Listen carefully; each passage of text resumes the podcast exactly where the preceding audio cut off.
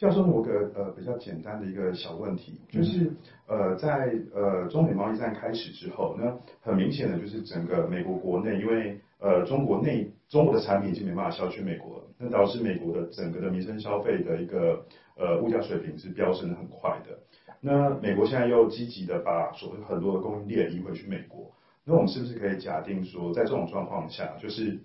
整个美国的经济体跟它的一些呃。呃，美国居民的一些呃薪资所得啦、消费水准，然后甚至整个美国的经济状况都会因为这个政策变好。那这是其一。那其二就是，我想大家也知道，就是中国目前也因为呃贸易战跟科技战的发关系，很积极的在发展自己国内的一个供应链跟科技的一个趋势。那在两两个强国同时做这件事情的状况之下，那会不会掉入以前比如说我们学外交的一些强国之间的一些陷阱？对，比如说两个国家在互相竞争的时候，会不会反而造成国际局势会有一个更软性的一个呃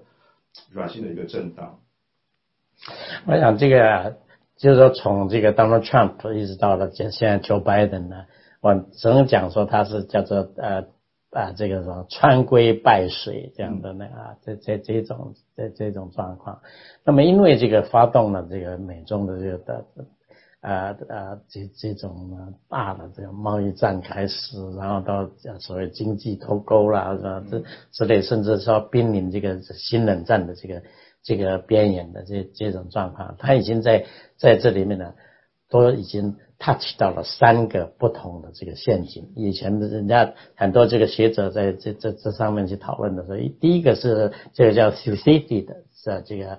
修昔底德的一个陷阱啊，就是那就是讲大国竞争的这种状况啊，大国竞争。那么那个那这个状况呢，大家已经讲到，他们打是一定要打的，因为这个他不愿意这个有一个新兴的这个霸权的崛起嘛。所以你就可以看到，如果说我们回头去看的话，大概在从这个一九八六年、一九八零年代的这个呃到往前推呢，到五十年的这个时间呢。这个美国怎么样去修理那个崛崛起的这个日本？是，因为日本的这个这个崛起，他花了五十年时间，他把它修理到了这个一九八六年的这个呃这个呃呃广场协议呢，等于是把这个日本整个打趴了，就是让他呢呃这个呃。这个 lost decades 三十年的的，这样但可能四十年都还发生不了的这种状况。那么他就把这个剧本呢，等于是重新演到这个这个呃中国的这个身上啊。这个是在这个 c c d 的这个这这个这个陷阱里面的呢。但是有两个，另外还有两个陷阱呢，是我们大家讨论较少。一个叫啊啊 Kindberg 叫金德伯格的这个陷阱呢。金德伯格这些陷阱呢，主要就是他呢。要退群，但当然赚不到。刚刚这个呃，政府在提到了说什么 WTO 的机制啊，说因为其实他已经都退掉，联合国他都退了，还有很多协定那个他他退了。现在就是说我我现在有一个很大的一个关心，或者说有很大的怀疑，就是这个 Joe Biden 是不是有能力？或者有那个条件呢，可以把这一些国际的关系统统恢复，统统都能。那么那时候这个 Donald Trump 在用这个用这个这个这个啊，在退群呢，或者是退出很多协协协定的时候啊，他就是有一个有一个很很大的一个盘算，他用他国内法来统治全世界，他发现。通过国内法来统治全世界的时候，他不不需要去搞那些什么协定条约，还有很多国家的参与来共同决策，他不需要，他他他可以就独独做独裁，就这个样子啊，独霸独裁的这种方式，他就可以统治，而且每一个国国家大家都很乖乖的那个。你看那个 Joe Biden 他一上来第一件事情，他签了十七个这个行政命令，其中有一个呢，大家几乎都没有注意到的，就是他对立讯。对台湾的这个立讯科技呢，它寄出了三三七条款，我们大家都都很熟悉三零一，但是不晓得三三七条款到底是什么。它就在那，那是一个非常非常凶悍呢。他们认为说这个三三七呢，就像是一个在整个国际投资、国际贸易呢，是一个原子弹的的这这种条款。那个是美国呢，在一九。呃，六零年代的时候提出来的时候，就欧洲第一个抗议，所以他那时候就暂暂时收存起来，已经很多年没有用，结果他就用在台湾的企业上面，所以你就知道，就是说 Joe Biden 的新政里面对台湾像这这种都是一个已经非常非常直接的的，这个我们叫啊 Kinderberg 这个这个陷阱的 Kinderberg 这样，另外还有一个更更那个就是说刚刚所谈到那些呃科技战呢，都叫做。啊，这个 Samuelson 的这个呃，Sam 这个一个一个经济学家叫 Paul Samuelson 的，呃，Samuelson 陷阱啊，Samuelson 陷阱就是今天中美两个中间呢，会为什么会说这个科技战会会演变成为就通通都要掉到这个这个 Samuelson trap 里面呢？因为呢，这个美国呢，在这个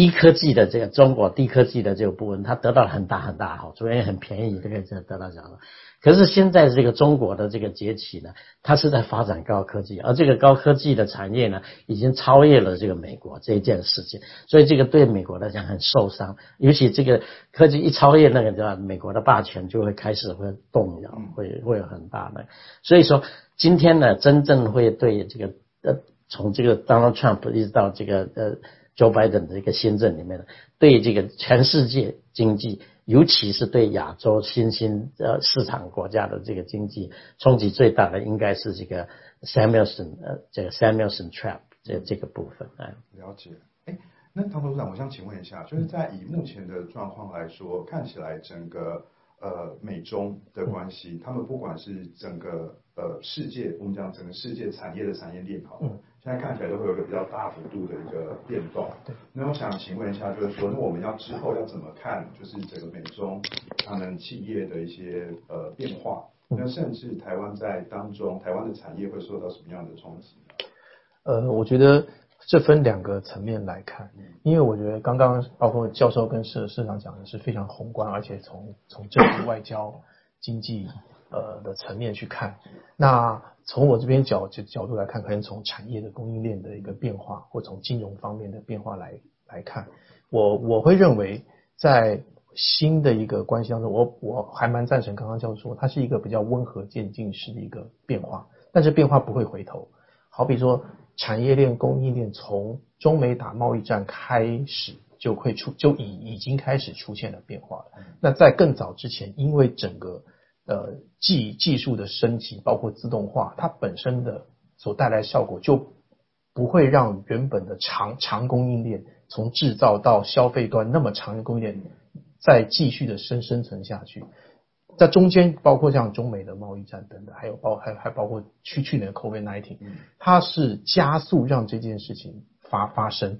它让原本的长供应链很快速在几年之内要建成短供应链。那这件事情其实不会回头的，这是才制制造一部分。它变是说，因为我智慧生产跟自动生产，它的到包括成本，你今天在美国市场跟在中国设设设厂，同样设智慧工厂跟或关灯工厂，其他成本的差异性已经没有那么大了。这是一个。第二个，既然你是所谓的智慧生产，你对消费端就是 N 康那 N client 它的一个需求的反应要够快，这是长供应链所做不到的。短供应链才做得到，所以事实上，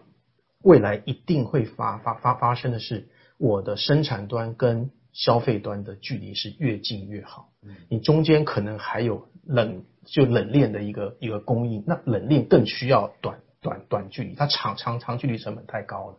所以在产业上势必势必会造成一个呃很大的的变化。在过去，中国是世界工厂，现在中国应该不是世界工厂。它是世界市市市场，它也用世界市场来自自居。刚刚教授跟市长都提到，它是 open market，它要往对外去开放。所以它每每个呃国家在因应这样的一个从产业链的变化角度来看，它都在做角角色的转转换。那中间当然会有冲突，中间会有冲冲突，这是第一个。第二个，我从呃金融层面来看，从我的角度来看，呃，如果拜登上台，我我会认为我下一个注脚。他的执政顺序一定是先安内后攘外，我先用用用这样的名词来代替，因为他内政的问题太多了，包括从川普遗留下来的问题，还有包括从过去十年从金融海啸到现在都迟迟没有解决，而且越来越恶恶化的阶级对立，还有贫富差差距的问题。最近我们看到华尔街的市场非常热闹，那个其实就是一种呃所谓的乡民正义吧，嗯，对不对？在十十年前，二零一一年有所谓的占领华尔街，嗯，今年二零二一年十十年后有所谓的这些呃用呃乡民去拱所谓的呃 GameStar 这样股票，其实是把占领华尔街的二点零从线下搬到线上去，它其实反反映的是一种阶级差距跟贫富差差距还没有被解解决的问题。那我会认为说，拜登在施政的的顺序上一定会先从内政去着手，那外交只要先不出事就好。